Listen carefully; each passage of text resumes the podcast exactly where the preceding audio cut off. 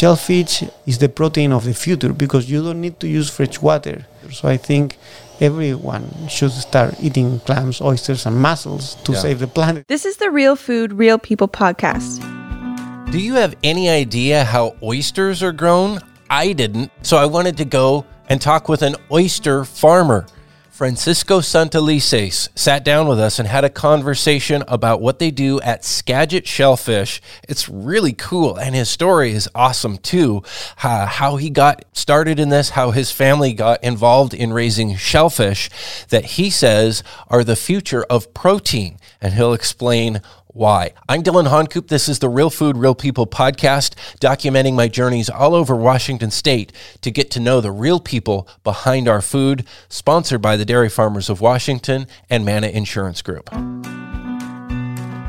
So, how do you grow shellfish, clams, and, and oysters? I mean, normally I think people think of it just, you know, food from the sea, Yeah, but you are a farmer. yes. How does it work? So the process um is pretty similar to farming in the ground. You know, we start with a seed. Actually, it's a very very tiny uh, seed that is we receive it from the hatcheries approximately in two millimeter size. Then we put it in our FLUPSY that is kind of a nursery, and you know we take care of the seed like a mother who take care of the baby. You know, Yeah. we watch them grow. We clean them pretty much every day or every other day, and then we. The good thing is that we don't need to feed them. You know, the ocean help us feeding the baby, Right. and then when this. Uh, So that's called a FLUPSY? the FLUPSY is a barge. Okay, It's yeah. In yeah. which we put the seed, Mhm. and the seed is uh, sleeping in these uh, silos that is are kind of beams, Yeah. and, and the water go through those silos, uh, providing all the nutrients to the seed. And then the seed just grow and grow until they get to half an inch or three quarter inch, and then the these babies are ready to go to the ocean to you know to finish the process. So how do you do that then? You have to take them out of the nursery, the Uh-huh. FLUPSY, and go plant them? pretty much that's what we do. Uh, you know, the we here we're dealing with animals. We call them the animals. So Yeah. oysters, you know, need to be sorted and graded uh, like every once a week in the FLUPSY until we, you know, divided the big ones, the small ones, or the medium ones, and then the ones that are ready in the size, we put them in bags in mesh. And then we transport them to the bay. And then in the bay we have these lines. And then, in these lines we hang the growing bags and we put the seed uh, in a density that is approximately 200 to 250 uh, oysters per bag. And Hmm. How big are the bags? Oh, the bigs are like 40 inch wide by 20 inch so okay, so that's a lot of oysters for not that large of an area. Oh yeah, it's a well, 200 animals that are half an inch, so the volume is not too much. It's like a liter approximately. Yeah. But uh, the oysters are gonna start growing in the bay. All of this uh, process happened pretty much in the spring because oysters uh, have more nutrients during the spring and during the summer when the temperature is uh, high and there is more microalgae in the water. So the oysters are gonna be eating more and, and growing faster. So we plant the seed in, in the spring, and then the oysters grow pretty fast during the spring, summer, and at the beginning of the autumn. And then the oysters kind of get sleepy during the uh, second part of the autumn and the winter, and they start growing again the following year. So the whole process uh, from from seed of two millimeters to um, commercial size oysters that could be uh, from two three quarters to three plus inches. Uh, it depends of the variety of the oysters, but can take like one year or two years. So one to two years that goes into growing it before it's ready to send to people's plates. Yeah. Talk about what your oysters are like too finished. I, I've read some reviews online. I've under, I understand they're unique in their flavor. Yeah, that's is pretty interesting in about oysters because the flavor of an oyster is pretty related to the bay. You know, the condition of the bay, of the condition of the waters, are the ones that the, the define the flavor of the oysters. So in our case, our bay is pretty unique. It's a bay that have a very low salinity because we have a lot of influence of fresh water that is coming from the Cascade Mountains. So that uh, have a very positive impact because the temperature of our water is, I will say, a little bit lower than most of the temperatures in the Puget Sounds. Yeah. So that allowed us to have a pretty healthy oysters, uh, pretty much in the summer when the temperatures are high and oysters are kind of suffocating uh, when they are out of tide. Uh, you know, the fresh water helps to to keep the temperature under control a little bit. Yeah. And so I will say that uh, our oysters is uh, oysters that uh, have a medium to low salinity, uh, and the flavor is pretty um, pretty fresh. I will say have a very strong cucumber ending, uh, and I like them a lot. I love them pretty much.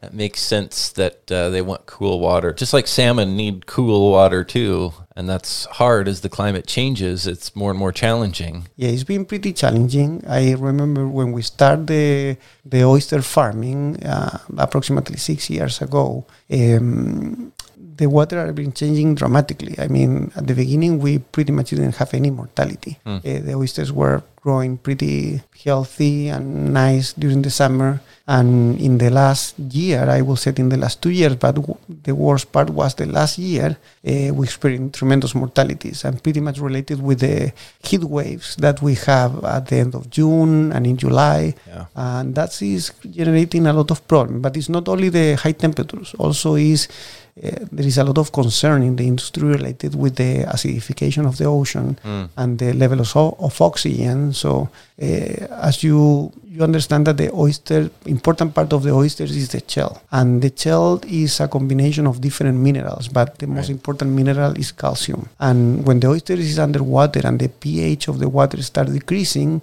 the calcium start uh, losing. Minerals and get softer. And when the shell gets softer, it get more fragile, and that can finish uh, producing problems, uh, health problem for the oysters and fin- uh, results of mortality. That makes So- sense. Yeah, I was wondering. Okay, I know that ocean acidific- acidification isn't good for a lot of different life in the ocean, but specifically for shellfish, it's like how does that actually affect them? And and that makes sense. It causes the shells to get too soft. Yeah, and all affects in all the stages. You know, affects in the when the early stages. I think is more complicated, but also when the oysters are in in the adult stages, also is complicated. So now we're trying to deal with different uh, ways uh, to to see how can we change a little bit our uh, farming uh, practices to reduce that um, trying to reduce the densities, trying to uh, change uh, our uh, operations to to be more gentle with the oysters. But I think this problem of high temperatures and then uh, lower uh, pH levels that related to acidification and is going to be with us for a while. So we need to try to uh, find different farming techniques to to keep our oyster health healthy and and to deal with the mortality that we are suffering in the last few years. How bad has it been? How, mu- how much of the oysters has it taken out? It's a big percentage. I know some friends that have lost uh, many, uh, like important percentage, like 60 to 70 percent of their crop.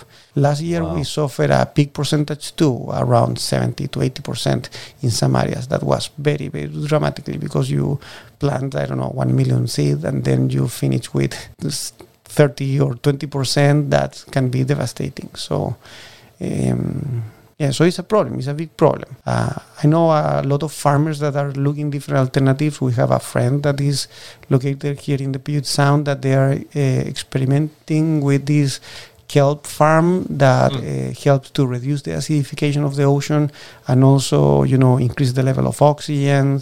Uh, so this is a pretty interesting program that they are working with the University of Washington, and we are trying to see and explore if that is can help us in our bay. Yeah, more But- more kelp. Yeah, is there much? Is there much kelp out there at all right now? Would it be hard to grow more? Not that I know. I think kelp is not difficult to grow.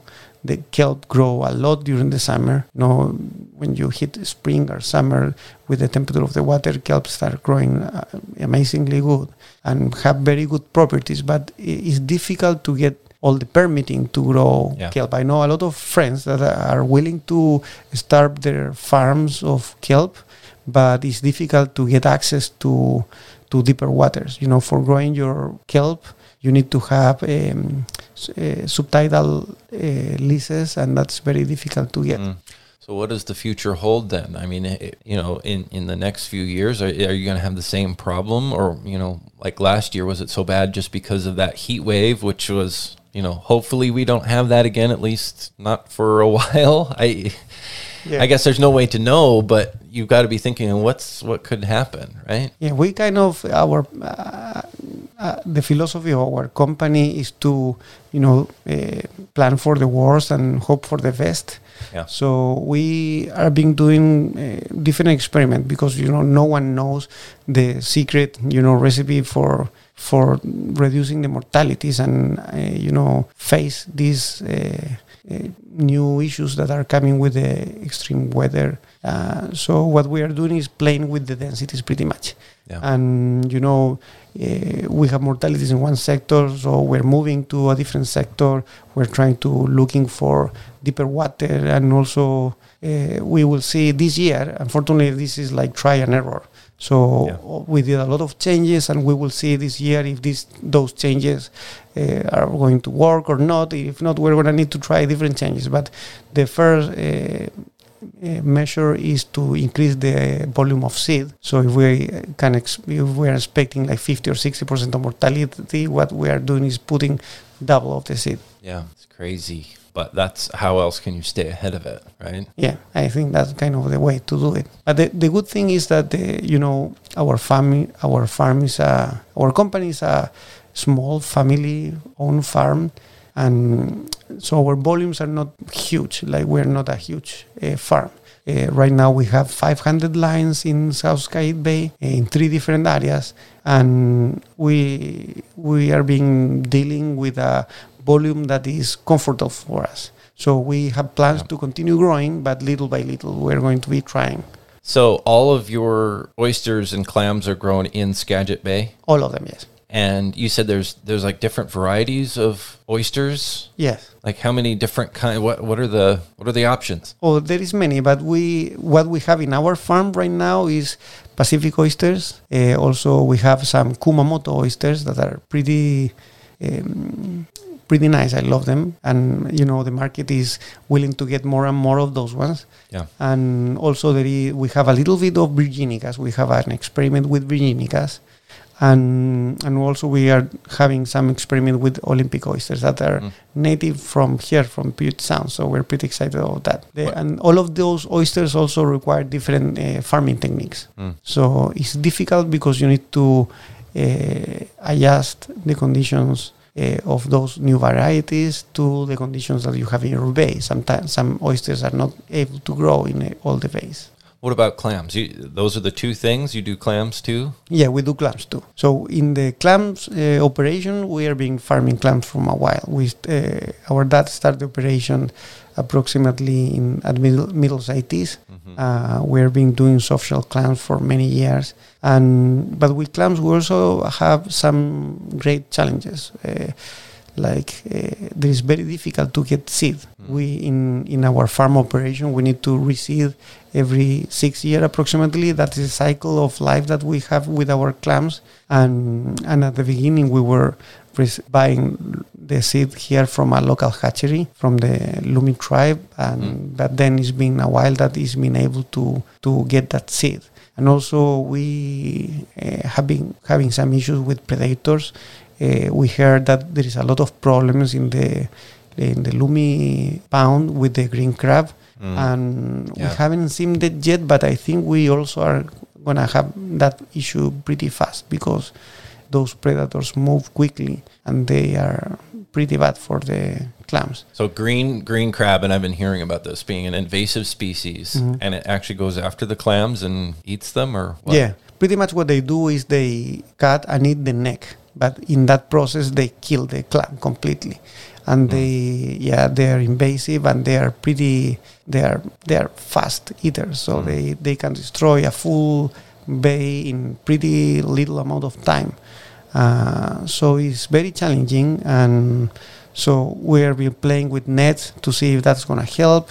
Uh, and but also we need to make some research to make sure that if, to to understand if we have them or not, Yeah. and how how we can deal with that problem if we have. I think we, I think we have it because we are seeing a decrease in our densities, but dramatically in the last three years.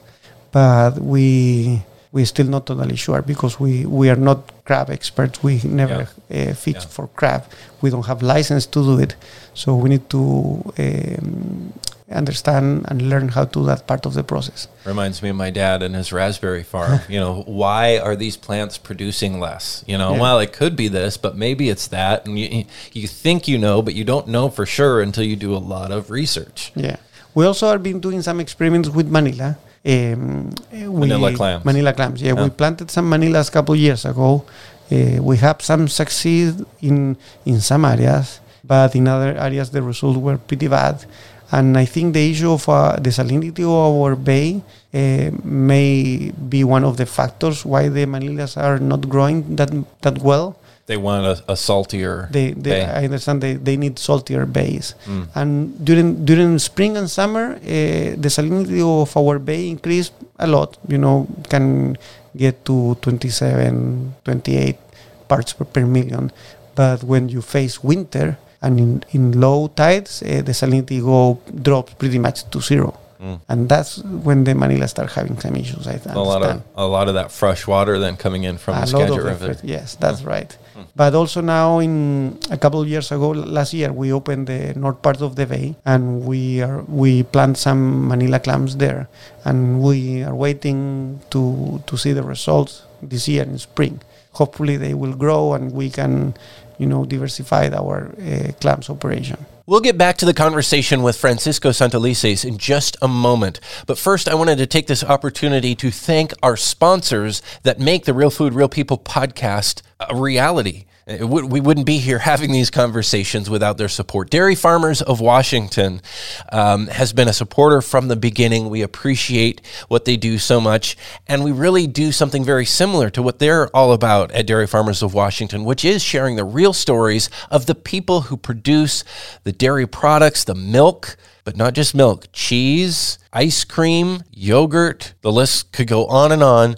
All these wonderful dairy products produced sustainably and in a healthy, safe way uh, that stewards the land around them here in Washington state. wadairy.org is their website. Go check it out uh, and find out so much more about Dairy Farmers of Washington. Also, Mana Insurance Group, uh, supporter now for two seasons of the podcast. We really appreciate it. They're all about protecting your family's financial future. That's what insurance is really all about. It's not just, oh, well, you know, do I get this or that covered?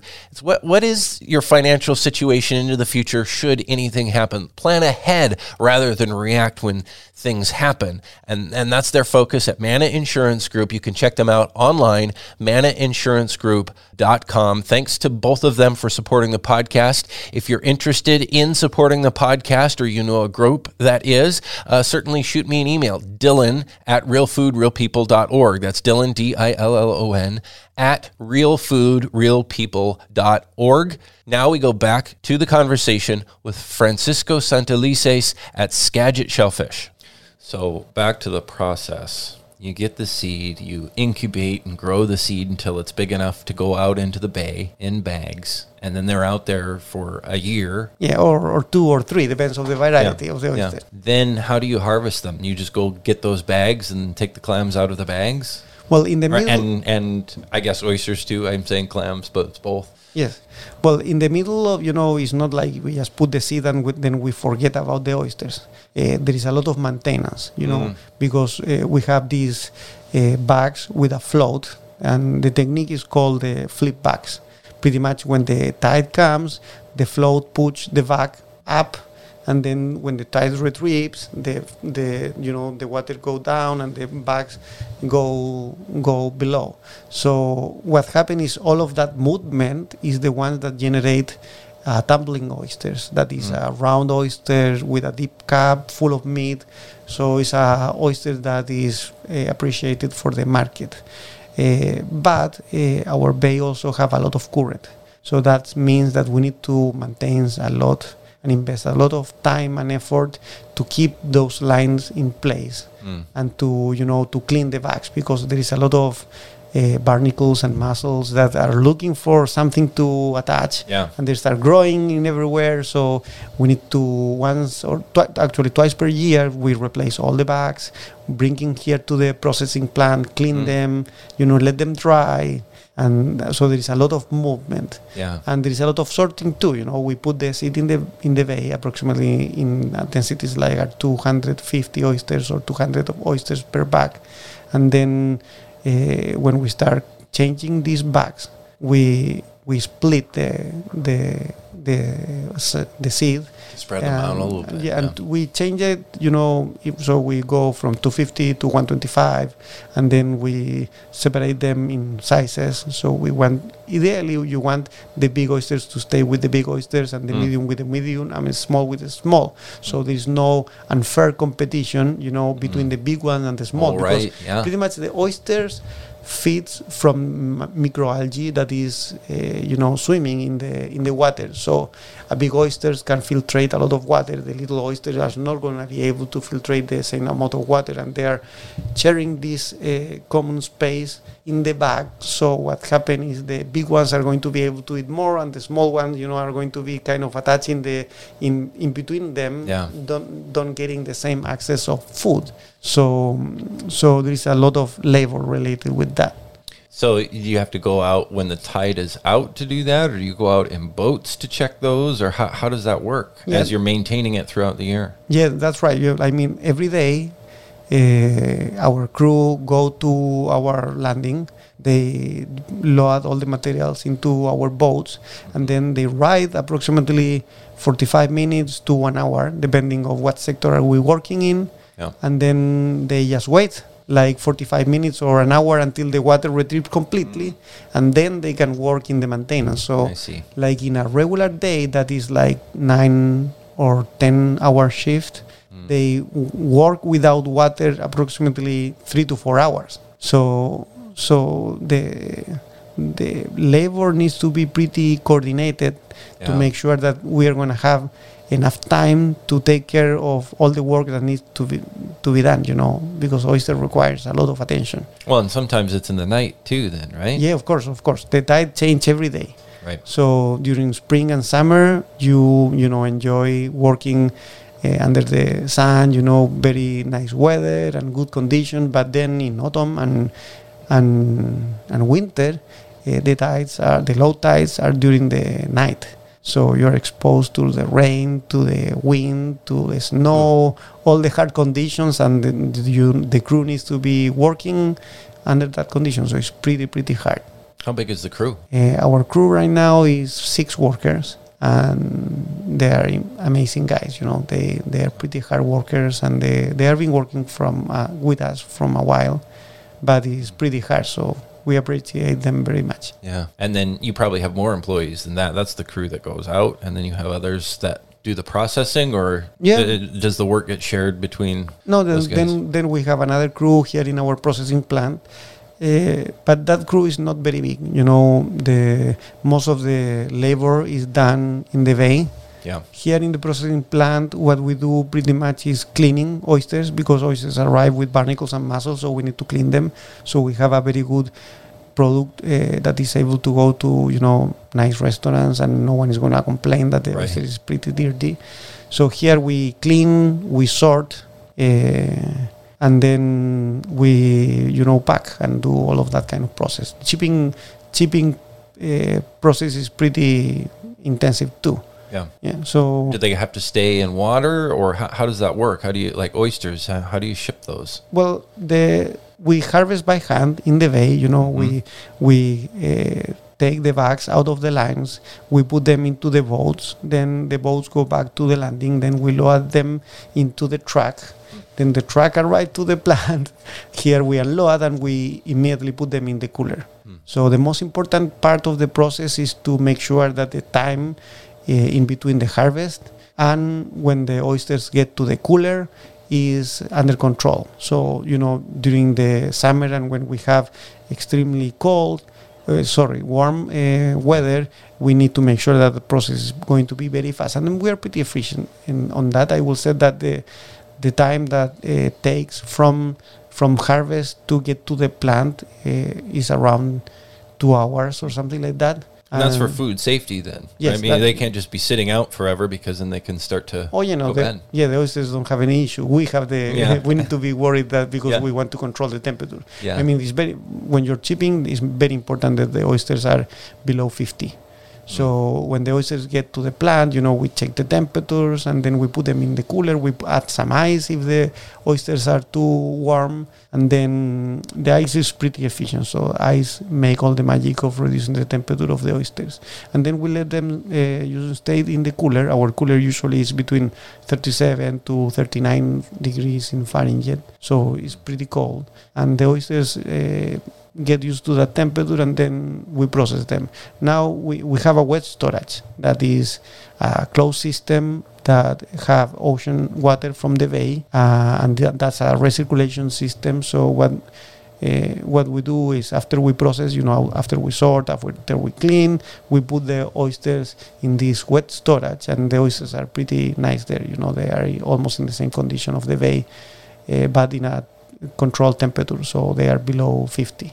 So, do you shuck them or do you ship them whole within the shell? No, we don't chuck them. We just uh, ship them for raw.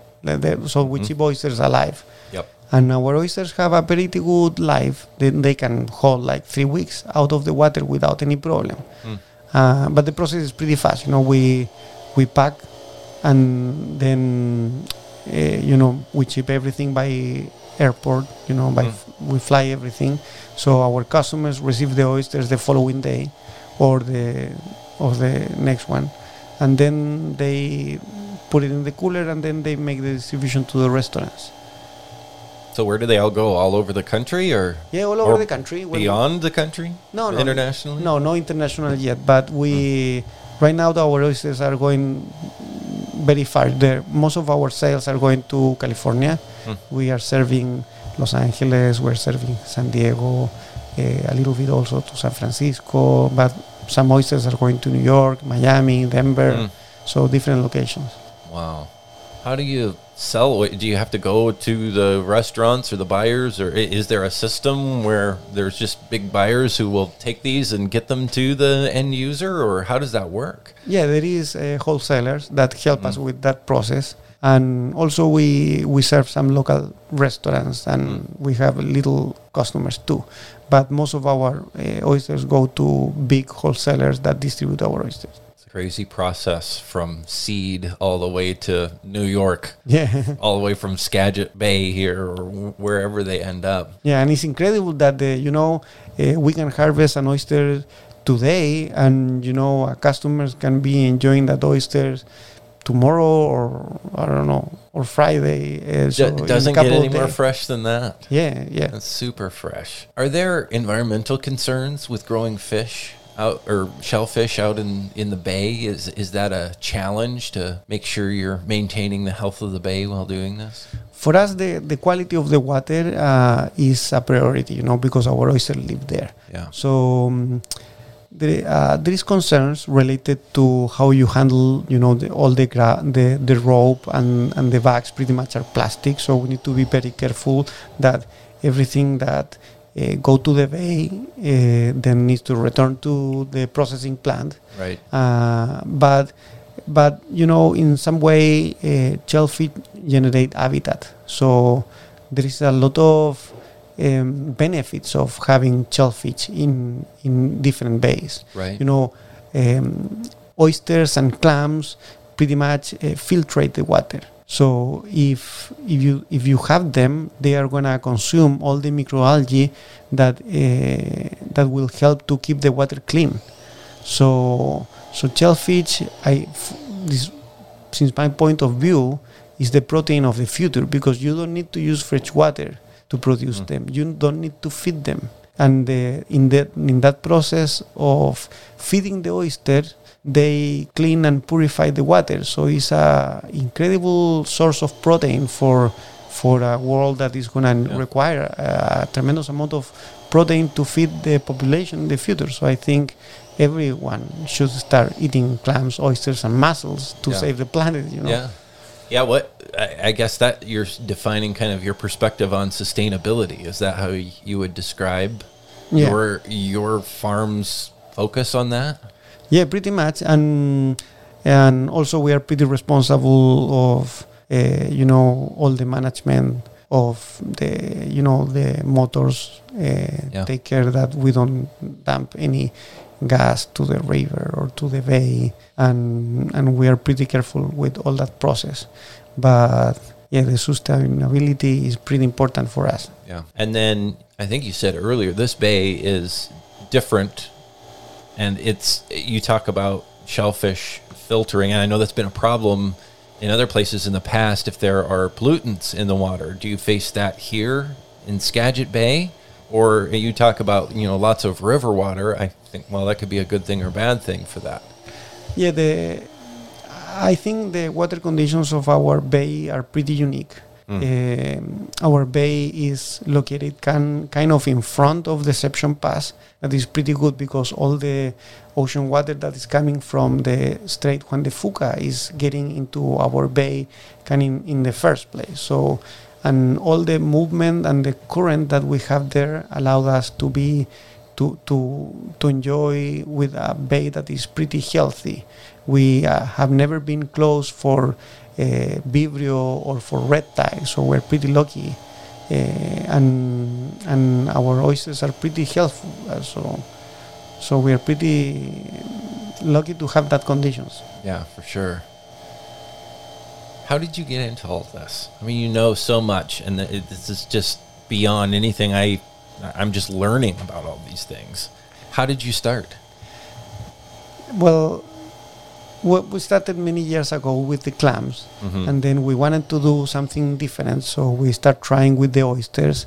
Um, I mean, my dad was in this uh, clam farming since the 80s, and we always wondering if, if the if the oysters was going to be okay. But we have a lot of people that told us that for the low salinity oysters never will grow in our bay hmm. and and we al- always have that feeling that the oysters could could live there because we we find some. So mm-hmm. so finally in 2015 we start doing some experiment. Uh, my brother Sebastian was the manager of the company in those days, and with my dad they they start planning s- several lines few like one line here one line there with only a couple bags for doing like experiment just to see if the oyster will live or not. And the results were pretty pretty incredible. You know, finally we discovered that the oysters were growing pretty well.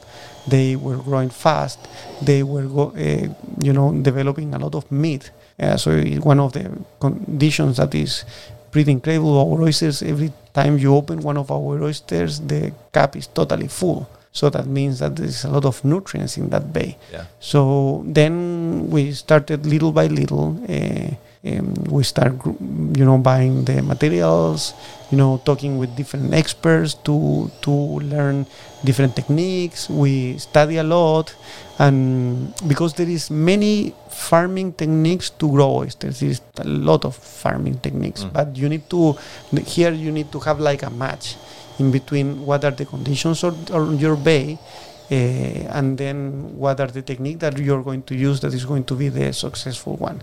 And we are still trying you know still trying different alternatives. We we built some uh, SEAPA lines last year and, and SEAPA is a company from Australia that have a technology that is pretty interesting and we are trying that technique too. Hmm. and also we're we're pro- trying uh, a couple of floating bags so we're trying different alternatives, and we're not sure if those ones are going to work or not. But so far, the flipping uh, system is the one that has been working best from from our bay.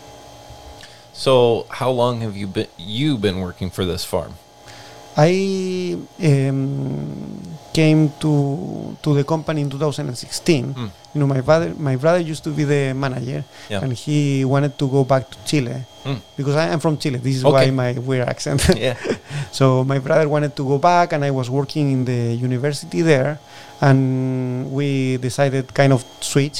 So I came here to the US with my whole family, and I uh, I started learning. But I, I knew a little bit because uh, in my background I, I have also experience working in the salmon industry in Chile, and I have some experience in also working in the farm in Chile. Hmm. What kind of Uh, farming in Chile? uh, many years ago, I used to um, be the the financial manager of an investment fund that invested in in farms. So we have a blueberry farm, Mhm. and also I was managing a dairy. Hmm. So I, I I learned a lot since the other perspective of, of Yeah. farming, and then coming here, you know, and I'm a civil engineer, so Mm. you know there's a lot of techniques that I learned in the university when I was young, Yeah. and then you use all of the management techniques to you know accommodate and learn fast. So I was you know learning about the oysters, the cycle of the oysters, uh, you know the different farming techniques. I started learning about the FLUPSYs, uh, you know, and pretty much uh, what I love about the shellfish industry and aquaculture in general is that every day you're learning something Yeah. and you need to keep learning and, and researching and talking to different persons to learn something new every day and if you change uh, process the process little bit you can have different results so it's a pretty interesting industry Has your background as a civil engineer and your training and education in that been helpful as you're doing this kind of, I mean, you think like an engineer, so that must help as you put some of these systems together. Yeah, yeah, totally helps. Totally helps because when you the background of engineering help you to develop some uh, management skills Yeah. and you know also what i like about being a civil engineer is that you're prepared you're pretty flexible to learn new ways of do things and then uh, all the uh, mathematics and the numbers Yeah. help you to evaluate what are you doing Yeah. so sometimes uh, I, I learned this when i was working in the in the farm in back in chile Mm. 10 or 15 years ago and and you need to measure everything like when we are doing a process we we measure and we you we analyze the results and then we take decisions you know by based on numbers Yeah. to understand if what we're doing is correct or not Right. so Rather than just guessing. yeah rather than just guessing so there is a lot of uh, yeah there is a lot of management behind Yeah. so this is why I think our farm is being successful. My my brother background is uh, economics, Mm. so both of us work uh, very well together. He's still working in the company. You know, he lives in Chile, but he flies here to the US like six months a year, something like that, and then Yeah. we work together. And then he come back, but when he's there, also he help. You know, in the management task, he run payrolls and and do all the financial reports and other stuff. Yeah. Take smart people like you and him to do these things. That, that's the part that scares me about because people have asked me, "Well, you grew up on a farm. Are you going to get into a get into farming?" And I'm like, I don't know if I'm smart enough to because you have to keep track of all of that stuff. You Yeah. can't just go out and you know plant corn or plant oysters or whatever and just hope for the best. You have to know what you're doing and make sure that it's going to work out. Yeah, but also you know I think is is kind of um, attitude of life. You need you need to because you know when we started there is a lot of things that didn't knew, but then when you are willing to learn and you are willing to risk and try different alternatives. And then you need to be prepared to have a successful result and you know bad results Yeah. so, but everything is is you know changing, and here you know, uh, I remember we started doing all the application for the permitting and all of that, and then Yeah. we said, okay, we need to do the mapping. How we do the mapping? And we said, okay, let's go and buy a drone, and we start playing with that drone, and you're making the maps. And at the beginning, we did a lot of mistake. Yeah. I crashed one drone into the bay. Oh no. And then, but uh, but th- then you know everything is is we we are being going you know step by step. Yeah. Um, like I said before, our company is not very big. Uh, in, if you look the management position, there is not too much. It's just my brother, myself, and and what we do is we have a we are very committed with uh, our team. I mean, we, we feel that our workers are, are not just workers for, from us, they are kind of family. So we try to help them as much as we can and we work together. I know I, I you know, go with them to the bay. I perform the same task they perform.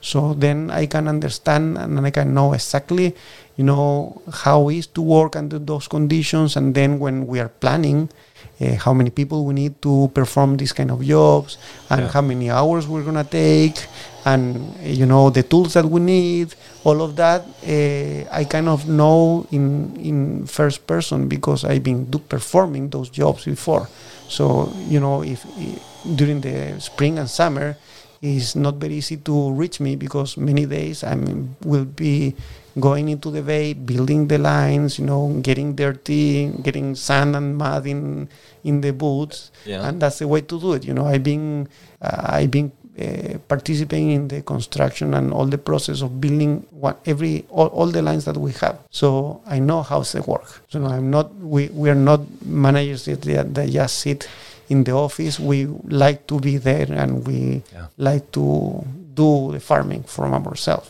What was it like moving from Chile to the U.S.? Uh, from us was not difficult, you know, because I'm from the south of Chile, and the south of Chile, in terms of the weather, is pretty similar to Puget Sound. Yeah. You, They farm a lot of raspberries there, yeah, don't they? Blueberries, raspberries. I know my dad everything. visited Chile to see the Really? ra- uh, red raspberry farms there and wanted Yeah. to see how they did it and there. most of those farms are located in the south of Chile, and Yeah. I, I'm from the south of Chile. So, Mm.